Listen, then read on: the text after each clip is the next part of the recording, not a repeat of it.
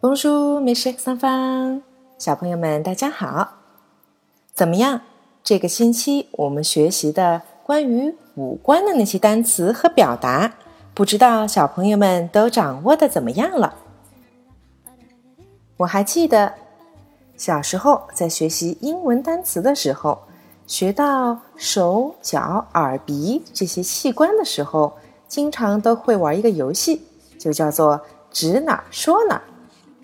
这个游戏首先要要求小朋友们熟练掌握我们身上所有的这些器官的法语表达，所以今天小朋友们要跟着唐妈，除了我们的五官复习以外，我们还要学习到底头、手、脚、腿这些单词应该怎么样来说呢？首先，让我们来复习一下脸上的五官，好吧？les yeux，眼睛；les sourcils，眉毛；le nez，鼻子；la bouche，嘴巴；les oreilles，耳朵。那么，所有的五官都是长在头上的，头，la tête，la tête，是的，这是一个阴性的单词。接下来，让我们来学习一下手臂、肩膀和腿。首先，手臂，les bras，les bras。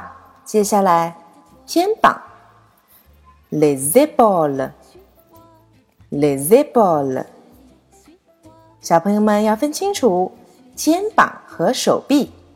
肩膀是 les épaules，手臂是。Les bras。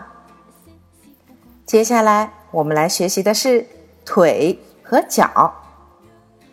脚是 les pieds，les pieds。腿呢？les jambes，les jambes。也不要忘记手的表达，一只手，la main，une main。两只手，liman，liman。最后，小朋友们，唐妈再补充教小朋友们两个单词，一个是舌头，la langue，la langue。